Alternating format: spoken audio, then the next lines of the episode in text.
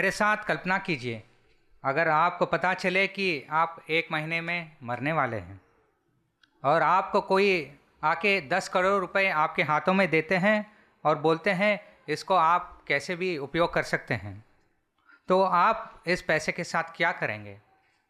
क्या आप इस पैसे के साथ महंगे कपड़े खरीदेंगे या कार खरीदेंगे या घर खरीदेंगे या विश्व भ्रमण करने के लिए जाएंगे? आप इस पैसे को कैसे खर्च करेंगे? जैसे भी आप खर्च करेंगे, या आप सोचेंगे कि खाओ पियो और मौज करो क्योंकि वैसे भी मैं मरने वाला हूँ? लेकिन आप इस सत्य को आप अनदेखा नहीं कर सकते हैं कि आप मरने वाले हैं। आइए हम इस भजन को समझें, इस जीवन के वास्तविकता को जानते हुए कि हम मरने वाले हैं। आज हम इस भजन से एक मुख्य बात को देखेंगे। केवल परमेश्वर हमें मृत्यु से बचा सकता है, इसलिए उस पर भरोसा रखते हुए जीवन जियो।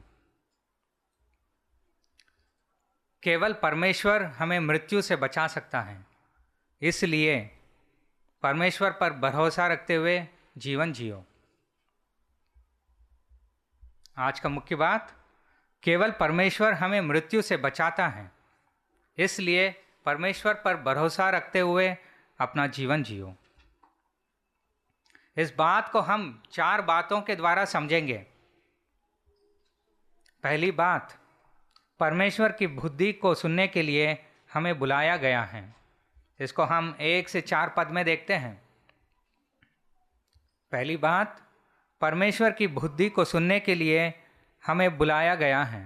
इसको हम 1 से 4 पद में देखते हैं। दूसरी बात, डरो मत क्योंकि मृत्यु निश्चित है। इसको हम 5 से 12 पद में देखते हैं।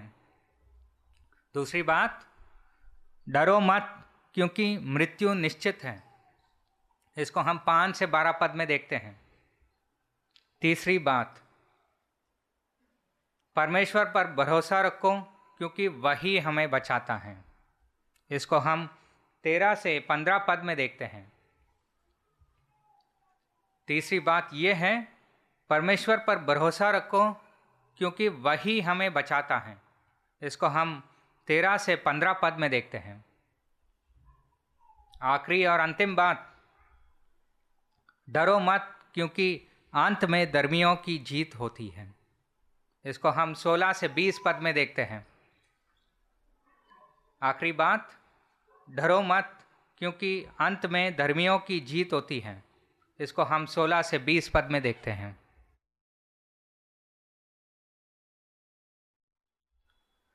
भजन 49 बुद्धि का भजन है। इसका लेखक के बारे में हम छोटे अक्षरों में देखते हैं जब हम इस भजन को शुरुआत करते हैं। ये कौरव वंशियों के द्वारा लिखा गया भजन है। इस भजन को नीति वचन और एक्लेसियास्टिस के जैसा लिखा गया है, जिसमें जीवन जीने के लिए परमेश्वर की बुद्धि के विषय में बताया गया है। इस भजन में सीधे सीधे परमेश्वर को प्रशंसा करने के लिए हमें बुलाया नहीं गया है, परंतु परमेश्वर की बुद्धि को सुनने के लिए बुलाया गया है, ताकि उस बुद्धि के आधार पे हम अपना जीवन जिए, ताकि अंत में जब हम ऐसा जीवन जिएंगे तो परमेश्वर को महिमा मिलेगी। अंत में हम ऐसा जीवन जिएंगे तो परमेश्वर को महिमा मिलेगी। तो परमेश्वर के वचन को हम अपने जीवन में लागू करना है, ताकि अंत में परमेश्वर को महिमा मिलेगी। आइए हम पहले बात को देखें, जहाँ पर भजनकार हमें पहले 4 पदों में अपने बातों को सुनने के लिए बुला रहा है। पहले पद में संसार के सभी लोगों को भजनकार उसकी बातों को सुनने के लिए बुला रहा है। जब हम दूसरे पद में देखते हैं, भजनकार कहता है कि कौन से लोगों को बुला रहा है, किस तरह के लोगों को बुला रहा है। भजनकार ये बोलता है कि चाहे वो अमीर हो या गरीब, पढ़े लिखे हो या अनपढ़, गरीब या जवान या बूढ़े, सभी प्रकार के लोगों को भजनकार बुला रहा है अपने बातों को सुनने के लिए। ये जो बात भजनकार बोल रहा है ये अपने बात नहीं है, ये परमेश्वर के बुद्धि के बात कर रहा है। जब हम अपने आसपास देखिए, हम अलग अलग पृष्ठभूमि से आए हैं, हम अलग अलग स्थान से आए हैं, अलग अलग सामाजिक स्थिति से आए हैं, हम अलग अलग भाषाओं भी बात करते हैं। तो केवल उनको भी नहीं, भजनकार जो बुला रहा है हमें भी भजनकार के बातों को सुनने की आवश्यकता है। आज आप भी कान लगा के भजनकार के जो वचन हैं, जो भजनकार के संदेश हैं, उसको सुनिए। हम ये देखते हैं कि अमीर के लिए ये संदेश कतई ही लागू होता है, लेकिन कभी कभी गरीब लोग सोच सकते हैं कि ये मुझ पर कैसे लागू हो सकता है, क्योंकि मेरे पास तो इतना पैसा भी नहीं है और ये पोजीशन भी नहीं है कि हम उसके ऊपर निर्भर हो सकें या हम उसके ऊपर घमंड कर सकें, तो मुझ पर कैसे लागू हो सकता है। लेकिन हम इसको समझना चाहिए कि धन का लालच, धन के ऊपर भरोसा करना, ये हर एक व्यक्ति का जीवन में अलग अलग तरीके से दिखाई देता है। तो अमीर लोग जिसके पास धन है वो और धन कमाना चाहते हैं, उनको और पैसा चाहिए, उनके पास पोजीशन है, लेकिन वो और ऊंचा बढ़ना चाहते हैं। जो गरीब लोग जिसके पास धन नहीं है इतने ज़्यादा, वो अमीर के जैसा बनना चाहते हैं, वो और पैसा कमाना चाहते हैं ताकि उनके पास और धन आ जाए। वो सोचते हैं कि धन बहुत ज़्यादा होने से वो सफलता हासिल करेंगे या कुछ हासिल करेंगे, लेकिन ये सच नहीं है। ये सच नहीं है कि सिर्फ धन होने के द्वारा हम सफल होंगे, लेकिन हमें ये सोचने की ज़रूरत है कि धन के पीछे भागने से, धन के ऊपर भरोसा करने से हमारा जीवन अस्त व्यस्त हो जाएगा। बाइबल हमें ये बताता है कि धन गलत बात नहीं है, धन होने गलत नहीं है, लेकिन धन के पीछे भागना, धन को पाने की इच्छा या लालसा करना, धन के ऊपर घमंड करना, ये धोखे का मूल कारण है। हम इस भजन के संदेश हर व्यक्ति पर लागू होता है, चाहे वो गरीब हो या अमीर, चाहे वो कहाँ से भी हो, कैसे हो, कोई भी परिस्थिति में हो, लेकिन इस संदेश, इस भजन का संदेश उनके ऊपर लागू होता है। पहले दो पदों में हम देखे हैं कि किस प्रकार के लोगों को भजनकार बुलाया है, परंतु तीसरे पद में ये बात बताता है उन्हें क्यों बुलाया गया है। भजनकार तीसरे पद में ये बोलता है कि अपने मुंह से बुद्धि के बात बता रहा है और अपने हृदय के गहराइयों से समझ प्रदान कर रहा है। हमें ये सोचने की आवश्यकता है कि ये ज्ञान या बुद्धि कहाँ से मिलते हैं हमें। तो हम अक्सर अपने जीवन में देखते हैं, हम किसी से कुछ पूछते हैं तो हम गूगल से इमीडिएटली हम सोचते हैं कि भाई गूगल में देखिए, ये हमें तो पता नहीं है लेकिन गूगल को ज़रूर पता होगा, पूछिए, गूगल में सर्च करिए, मिल जाएगा। क्या हम ज्ञान गूगल से मिलता है या अखबार पढ़ने से मिलता है या ज़्यादा पढ़ाई करने से मिलता है या अपने दोस्तों से मिलता है? कहाँ से वास्तव में हमें ज्ञान मिलता है? हम बाइबल में देखते हैं नीति वचन 2:6 के अनुसार बाइबल ये कहता है कि क्योंकि यहोवा बुद्धि देता है, उसके मुंह से ज्ञान और समझ निकलती हैं। इससे हम ये समझ सकते हैं कि परमेश्वर ही जो बुद्धि या ज्ञान या समझ का स्रोत है, जहाँ से समझ और बुद्धि निकलती है। ज्ञान के जिन वचनों को वो हमें बताना चाहता है, भजनकार जो हमें बताना चाहता है, भजनकार जो बुला रहा है हमें सुनने के लिए, ये खुद का वचन नहीं है, खुद के ज्ञान नहीं है, ये परमेश्वर के ओर से हैं। पवित्र आत्मा के प्रेरित के कारण वो जो अपने जीवन में वो परमेश्वर के ऊपर भरोसा करके अपने जीवन जी रहा है, उस जीवन के एक्सपीरियंस से वो कह रहा है और परमेश्वर के पवित्र आत्मा के प्रेरित से ये भजन लिख रहा है और ये बुद्धि के बात को वो लेके आ रहा है। तो हम लोगों को इस भजनकार के बातों को सुनना है जो परमेश्वर के बुद्धि है और उसके आधार पे अपना जीवन जीना है, क्योंकि अंत में ऐसा जिएंगे तो परमेश्वर को महिमा मिलेगी। चौथे पद में हम देखते हैं पहली बाग में नीति वचन पर अपना कान लगाओ। भजनकार हमें नीति वचन जो वो बोलना चाहते हैं कान लगाओ बोल रहे हैं। जब हम 12 और 20वें पद में देखते हैं वो नीति वचन बताता है। ये नीति वचन क्या है? प्रतिष्ठित मनुष्य जिसमें समझ ना हो वो पशुओं के समान मर मिटता है। प्रतिष्ठित मनुष्य जिसमें समझ ना हो वो पशुओं के समान मर मिटते हैं। भजनकार जिस ज्ञान और समझ सुनना चाहता है अपने कान को ध्यान लगा के, हमें भी सुनना चाहिए कान को ध्यान लगा के। चौथे पद के दूसरे भाग में वो बताता है कि वो वीणा के स्वर में अपनी पहेली बुझाऊंगा। ये पहेली क्या है जो भजनकार बुझाना चाहता है? ये पहेली ये है, ये जीवन की सच्चाई के बारे में भजनकार कहना चाहता है हमको, इस जीवन के सच्चाई के बारे में समझो। तो हम आगे बाकी खंड में देखेंगे कि इस जीवन का सच्चाई क्या है। भजनकार हम सबको भी बुला रहा है कि परमेश्वर की बुद्धि को सुनने के लिए, ताकि हम इस पहेली को समझें, इस जीवन के सच्चाई को समझें और उसका समाधान कर सकें। वो भजन के बाकी हिस्सों में इस पहेली को समझाता है और इसका उत्तर देता है। इस पहेली को समझने के लिए हम दूसरी बात को देखेंगे।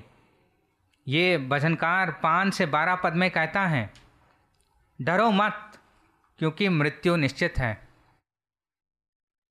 जब हम ये दूसरी बात को या बिंदु को हम सुनते हैं तो हम अक्सर सोचते हैं कि ये कैसे अजीब सी बिंदु है कि डरो मत और मृत्यु निश्चित है। ये तो दोनों विपरीत बात है। हम अक्सर शायद हमारे जीवन में ऐसा कोई नहीं है जो मृत्यु के बारे में सोचता है और समझता है कि मुझे डर नहीं है मृत्यु से, ऐसा कोई नहीं है। तो आई थिंक हर एक लोग मृत्यु के बारे में जब सोचते हैं कि उनको कहीं ना कहीं कुछ तो डर लगता है। तो क्या होगा मृत्यु के बाद? वो मेरे बच्चे को क्या होगा, या मेरे पत्नी को क्या होगा, या जो हम मतलब इतने सारे हमारे नीचे हैं उसका क्या होगा? तो अलग अलग लोगों को अलग अलग डर होता है मृत्यु के बारे में। जब उनका जीवन अंत हो जाता है वो सोचेंगे क्या होगा हमारे जीवन को। तो हमारे जो आसपास है, हमारे अंडर में है, तो उनके लिए क्या होगा?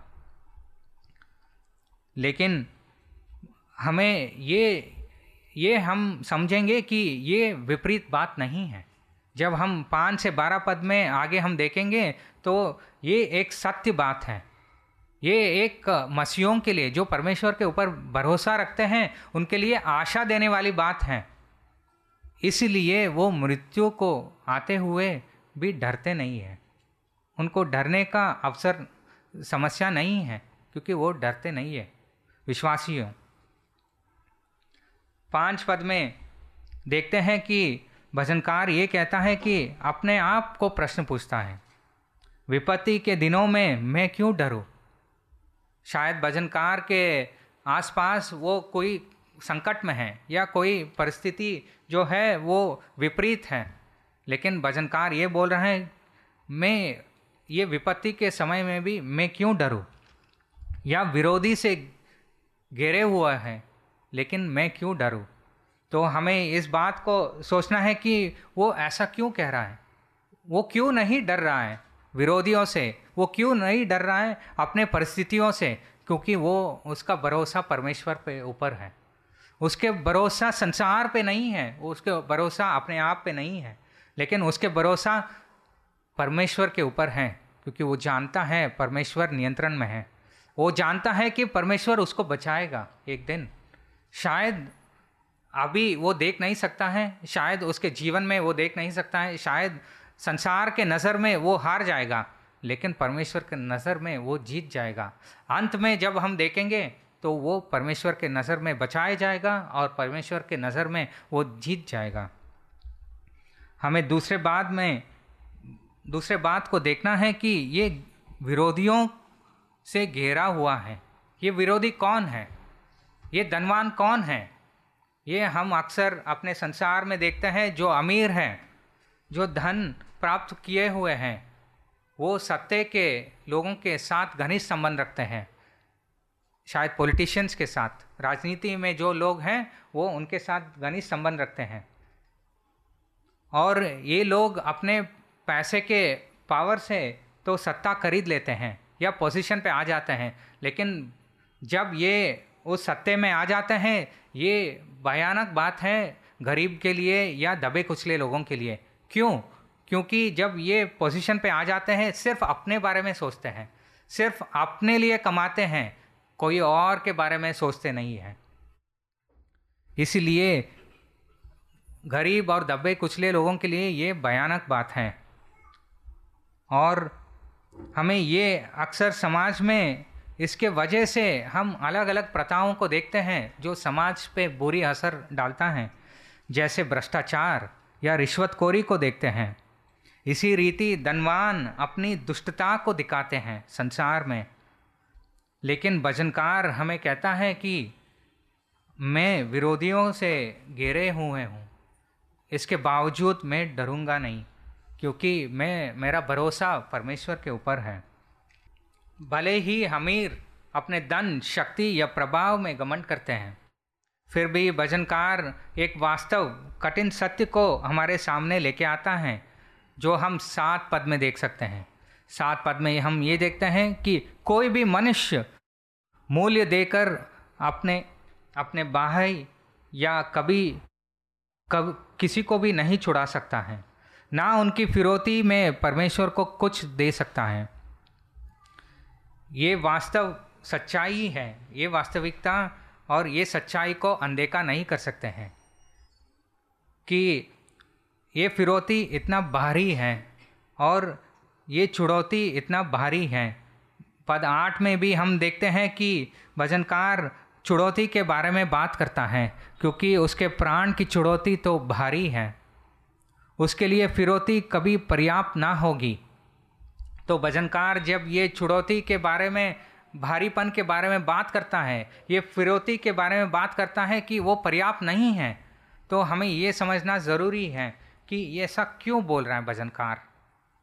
इससे पहले हम इस बात को समझें, हमें फिरौती का मतलब क्या है वो जानना चाहिए। अंशुमन भाई ने तो अभी थोड़ी देर पहले फिरौती के बारे में समझाए थे, तो हम ये है कि अगर कोई जा रहा है और कोई व्यक्ति को अपहरण कर लिया कुछ लोग और उनको बंदी बना लिया, और ये बोलेंगे, परिवार को फ़ोन करके बोलेंगे आप उनको छुड़ाने के लिए कुछ पैसे देना है, 1 करोड़ 2 करोड़ दीजिए, तो परिवार वाले लोग अलग अलग तरीके से कुछ पैसे इकट्ठे करके उनको जाके वो पैसे देंगे उनको बंदी से छुड़ाने के लिए, ताकि वो अपना जीवन से बच के आ जाएं।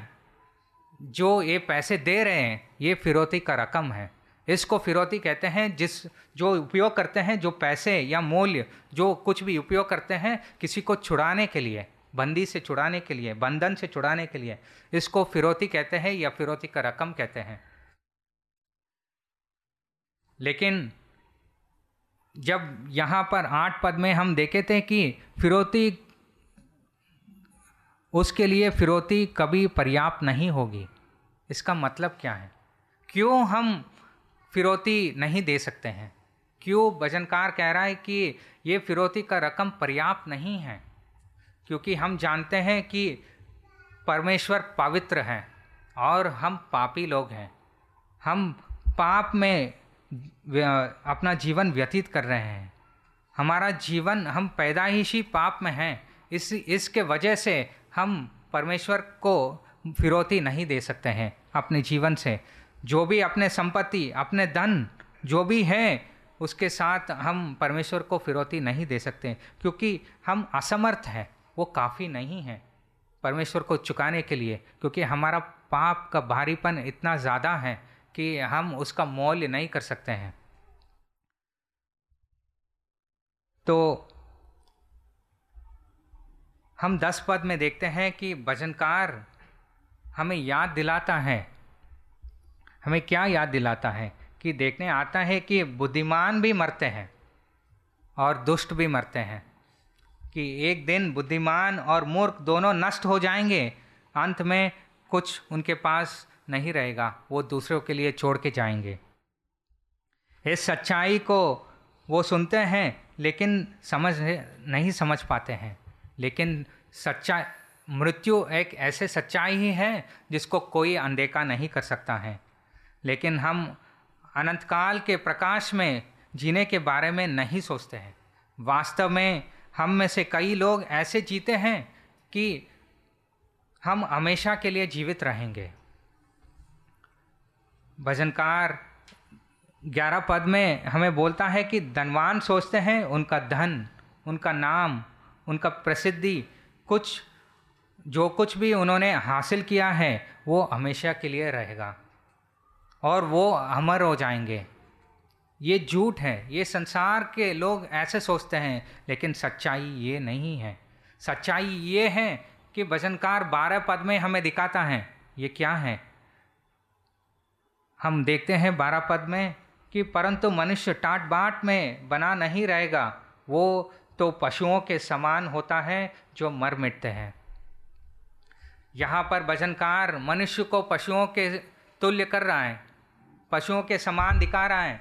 अगर आप सोचिए कि आप रास्ते में जा रहे हैं, एक छोटा सा कुत्ता जा रहा है, क्रॉस कर रहा है रोड, और कोई गाड़ी आके उसको एक्सीडेंट हो जाता है और मर जाता है। हम में से कितने लोग कितने बार सोचेंगे उसके बारे में? उसको उठा देंगे और साइड में फेंक देंगे और जाते रहेंगे।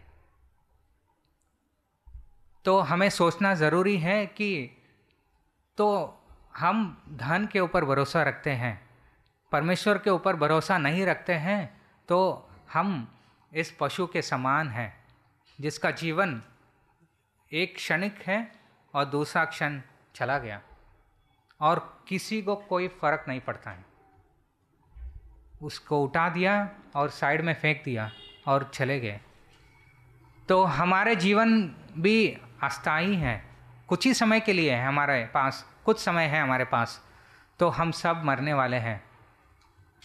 जब हम मर जाएंगे तो कुछ ही समय, कुछ लोगों के लिए शायद कुछ दिनों के लिए याद करेंगे और हमारे परिवार के लोग भी कुछ ही समय याद करेंगे और कुछ दिनों के बाद अपने जीवन में आगे बढ़ जाएंगे।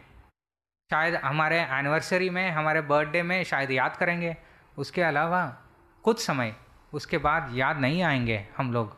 तो इस जीवन नश्वर है, इस जीवन अस्थायी है, लेकिन हमारा अंत निश्चित है। ये है कि हम सब मरेंगे एक दिन।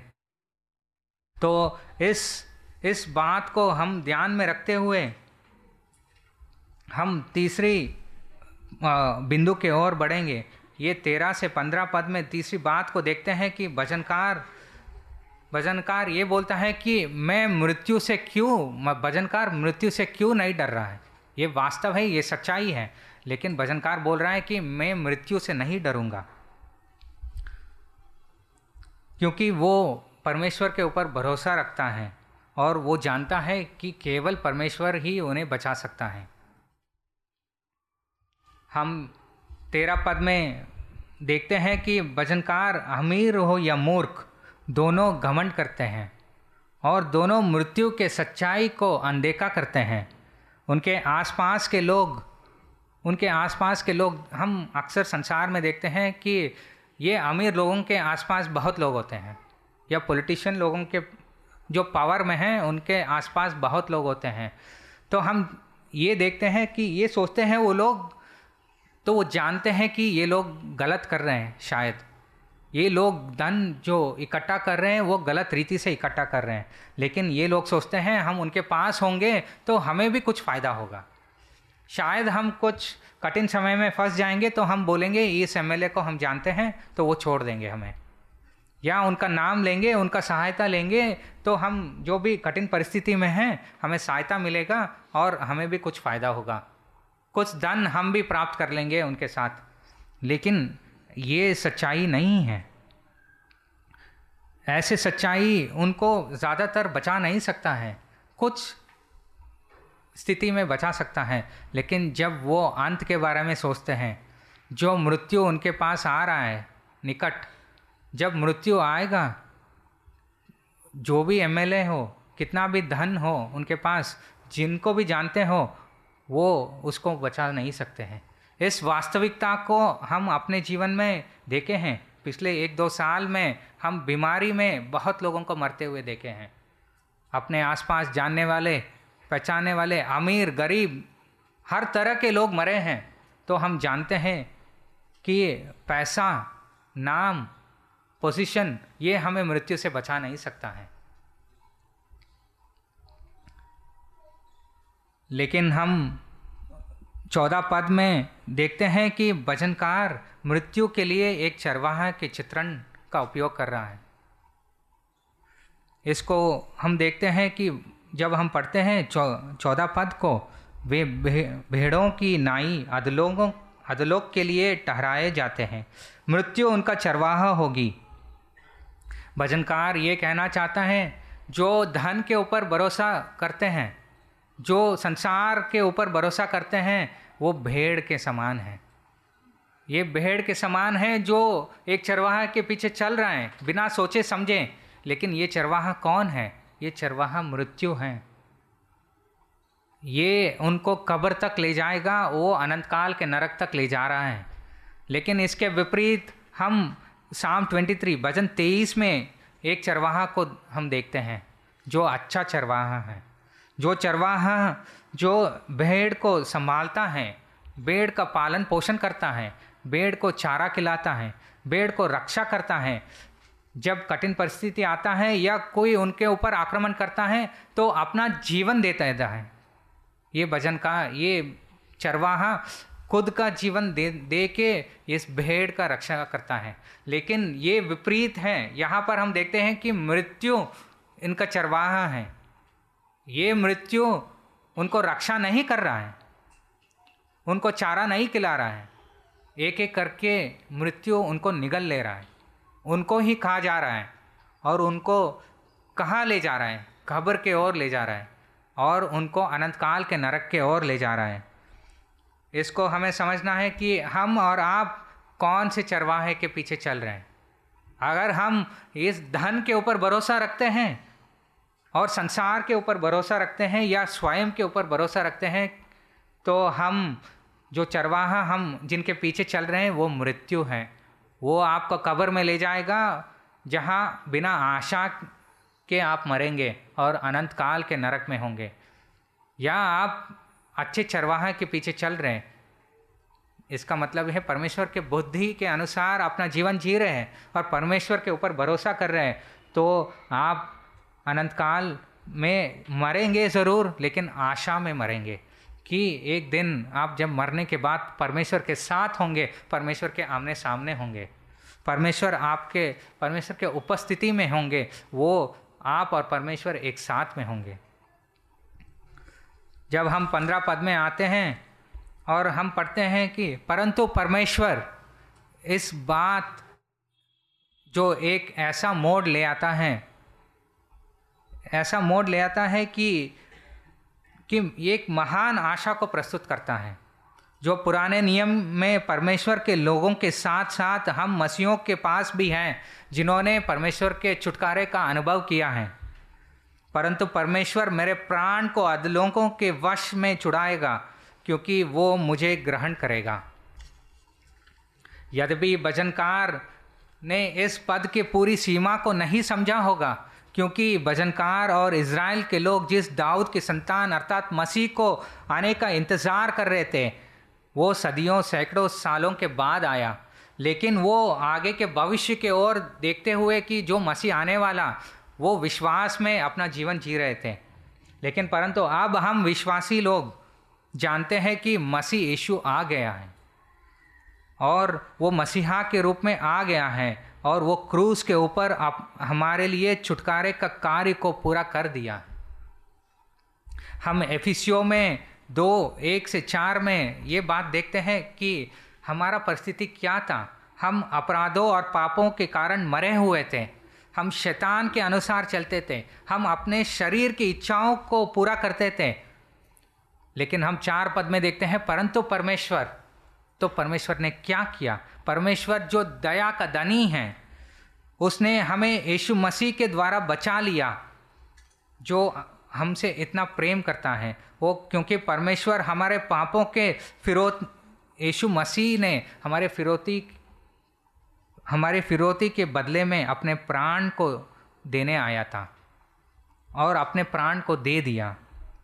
तो हम 7वें पद में देखे थे कि छुड़ौती का भारीपन के बारे में और फिरौती का पर्याप्त होने का, लेकिन जो इस छुड़ौती को हमें छुड़ा सकता है, जो फिरौती को पर्याप्त रूप से परमेश्वर को कर सकता है, वो यीशु मसीह है। वो यीशु मसीह जो देह धारण करके इस संसार में आया, वो परमेश्वर की आज्ञाकारिता में एक पाप रहित जीवन जिया और वो क्रूस पर मर गया और हमारे पापों को अपने ऊपर ले लिया, जिसके द्वारा परमेश्वर हमें बचाएगा। हम परमेश्वर के न्यायी क्रोध से केवल यीशु क्रिस्ट पर विश्वास करके ही बच सकते हैं। संसार में कोई और उपाय नहीं है जिसके द्वारा हम अपने पापों से बच सकते हैं। और जो लोग यीशु पर विश्वास करते हैं, उन्हें आशा है कि भले एक दिन वो मरेंगे, लेकिन वो एक दिन जी उठेंगे। जैसे मसीह जी उठा था, मृतकों में से हम भी जी उठेंगे और परमेश्वर के आमने सामने होंगे और वे परमेश्वर के उपस्थिति में होंगे और परमेश्वर के उपस्थिति से दूर नहीं रहेंगे। लेकिन हम जो विश्वास नहीं करते हैं, हम जो संसार के ऊपर विश्वास करते हैं या अपने आप कार्य के ऊपर विश्वास करते हैं, तो हमारे लिए कौन फिरौती देगा? कौन हमें छुड़ाएगा परमेश्वर से, मृत्यु से? हमारे लिए क्या आशा है? कोई आशा नहीं है हमारे पास। हम अपने कामों से अपने आप को बचा नहीं सकते हैं, हम अपने धन से फिरौती नहीं दे सकते हैं, हम अच्छे काम करने के द्वारा, अच्छे बनने के द्वारा, क्योंकि हम पापी हैं। हमारा हर काम में पाप का समस्या है, हम पाप से लिप्त हैं। इसके वजह से हम परमेश्वर को प्रसन्न नहीं कर सकते हैं, परमेश्वर को फिरौती नहीं दे सकते हैं। केवल यीशु मसीह ही हैं जो हमें परमेश्वर से छुड़ा सकता है, जो परमेश्वर के नरक के दंड से है, परमेश्वर के क्रोध से हमें छुड़ा सकता है। तो आप जो विश्वास नहीं कर सकते, आपके पास एक ही जो मार्ग है, जो यीशु मसीह के पास आने का। और यीशु मसीह ने जो क्रूस के ऊपर बलिदान का कार्य किया है, उसके ऊपर आप विश्वास करने के द्वारा आप बचाए जाएंगे, क्योंकि वो फिरौती का दाम यीशु मसीह चुका दिया है। सिर्फ आपको विश्वास करना है और कुछ नहीं करना है। आपके पापों का पश्चाताप करना है, परमेश्वर के पास आके आपके पापों से फिरना है और परमेश्वर पे विश्वास करना है। ऐसे ही हम बचाए जाएंगे, क्योंकि हिब्रानियों 9:27 में हम देखते हैं कि मनुष्य एक दिन मरेगा ज़रूर और न्याय होने निश्चित है। हम परमेश्वर के सामने खड़े होंगे और हमें लेखा देना होगा, हमको न्याय का सामना करना पड़ेगा। वो न्याय पवित्र परमेश्वर करेगा। तो हम परमेश्वर के हाथों में से कोई और बचा नहीं सकता है, कुछ भी बचा नहीं सकता है। हम देखते हैं कि 16 से 20 पद में हम देखते हैं कि धन के ऊपर भरोसा रखते हुए जो लोग जीते हैं, अंत में पशुओं के समान मर जाएंगे। जो परमेश्वर के ऊपर भरोसा रखते हुए उनका अंत में जीत होगी। इसी विषय को हम चौथी बात के ओर लेके आता है कि डरो मत, क्योंकि अंत में धर्मियों का जीत होती है। ये 16 से 20 पद में हम देखते हैं। भजनकार उस बिंदु पर वापस आता है जिसके बारे में उसने 5 से 12 पद में बात किया था और धर्मियों को बोला था कि दुष्ट और धनी, इन लोगों से डरना मत, मृत्यु से डरना मत। लेकिन हम देखते हैं कि इस दुनिया में लोग संसार के ऊपर भरोसा रखते हैं और प्रशंसा उनके ऊपर होता है, तो वो सोचते हैं कि वो नाश नहीं होंगे। लेकिन 17 पद में हम देखते हैं कि जीवन की इस वास्तविकता को कि इशारा करता है कि प्रत्येक एक दिन मरेंगे और ये तक कि अमीर भी मरेंगे।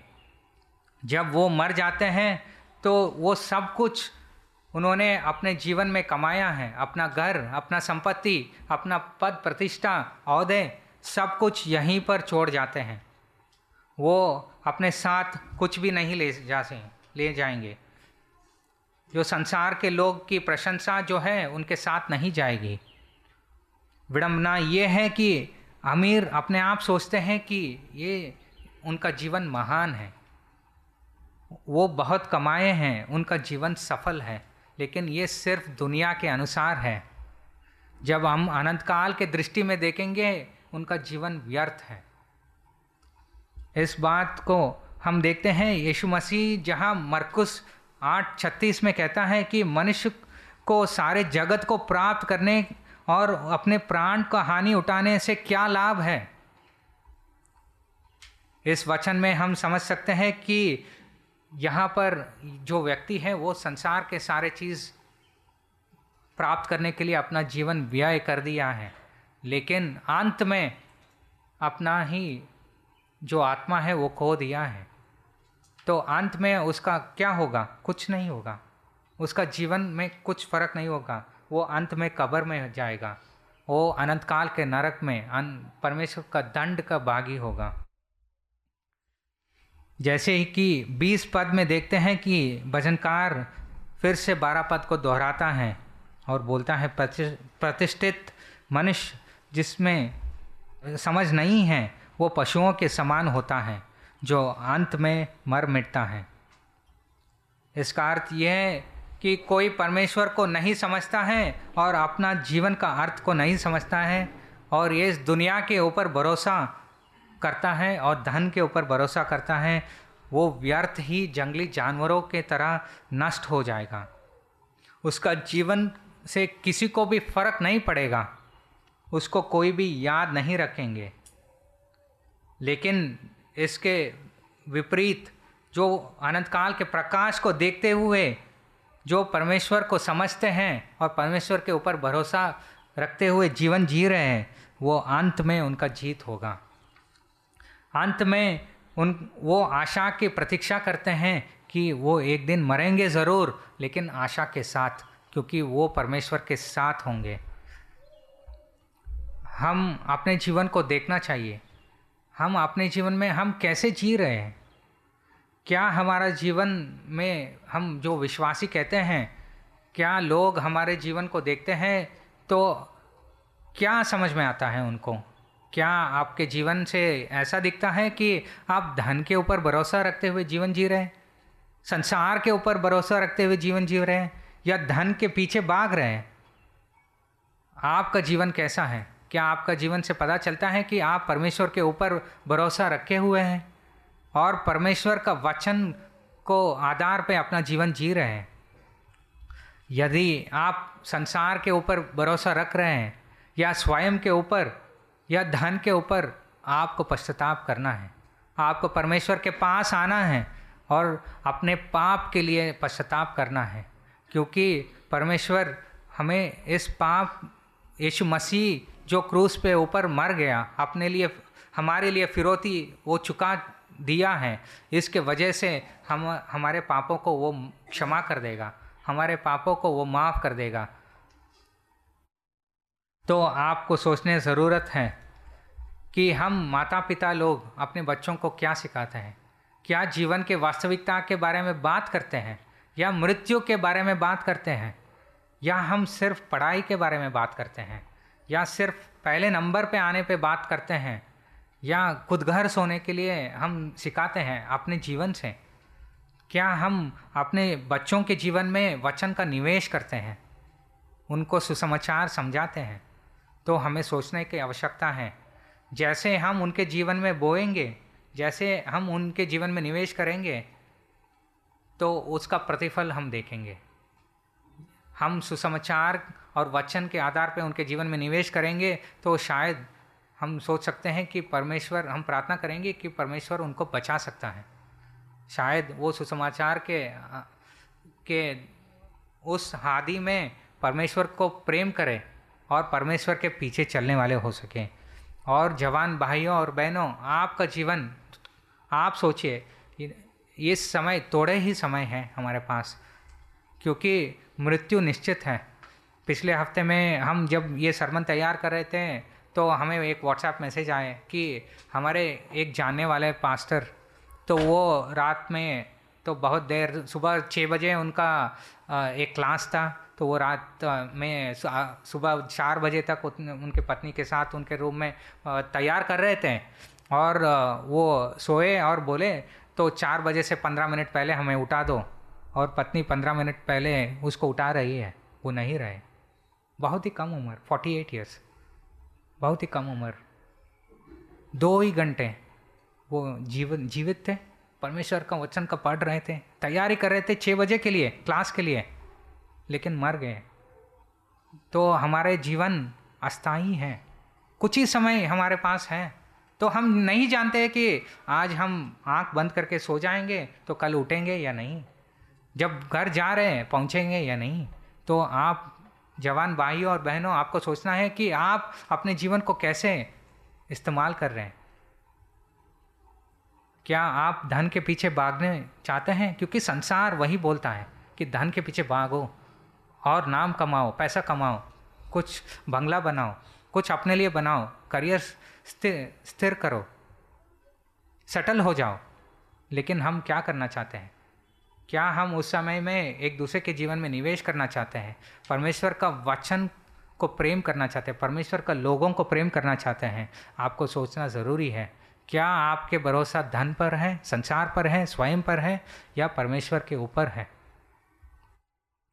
इन प्रश्नों को सोचते हुए हम इस सच्चाई को याद रखना है कि इस जीवन अस्थाई है, लाइफ इज़ टेम्पररी, मृत्यु निश्चित है, डेथ इज सर्टन। यदि हम परमेश्वर के ऊपर भरोसा करके जीवन जीते हैं तो अंत में बचाए जाएंगे। इस सच्चाई को याद रखना है कि जीवन अस्थाई है और मृत्यु निश्चित है, और यदि हम परमेश्वर के ऊपर भरोसा करके अपना जीवन जीते हैं तो अंत में बचाए जाएंगे। आइए हम प्रार्थना करें। परमेश्वर पिता, आपने अपने वचन से हमें जीवन और मृत्यु और मनुष्य की वास्तविकता को स्पष्ट रूप से दिखाते हैं, इसलिए हम आपको धन्यवाद देते हैं। प्रभु जी, आप हमारी सहायता करें कि हम अपने धन पर ना निर्भर हो, ना ही उससे घमंड करें। हमारी सहायता कीजिए कि हम कठिन समय में आप पर भरोसा रखें और संसार के धनी लोगों से ईर्ष्या ना करें। जब दुष्ट लोग हम पर अन्याय करते हैं तो हम उनसे ना डरें, क्योंकि इब्रानियों 9:27 में कहते हैं कि जैसे मनुष्य के लिए एक बार मरने के लिए नियुक्त किया गया है और उसके बाद न्याय आता है, परंतु परमेश्वर, हम जानते हैं कि आप हमारे पिता हैं और आप हमको अपने बच्चे बनाए हैं, क्योंकि यीशु मसीह के जीवन और मृत्यु के कारण हम आपके संतान बन गए हैं। प्रभु जी, हम प्रार्थना करते हैं कि आप हमारे मार्गदर्शन करें और हमें अपने जीवन को आप पर भरोसा करते हुए जीने के लिए मदद करें। हमें आशा है कि एक दिन हम आपको आमने सामने देखेंगे और अनंत काल तक आपकी महिमा करते रहेंगे। इस प्रार्थना को हम यीशु क्राइस्ट के नाम में मांगते हैं, आमीन।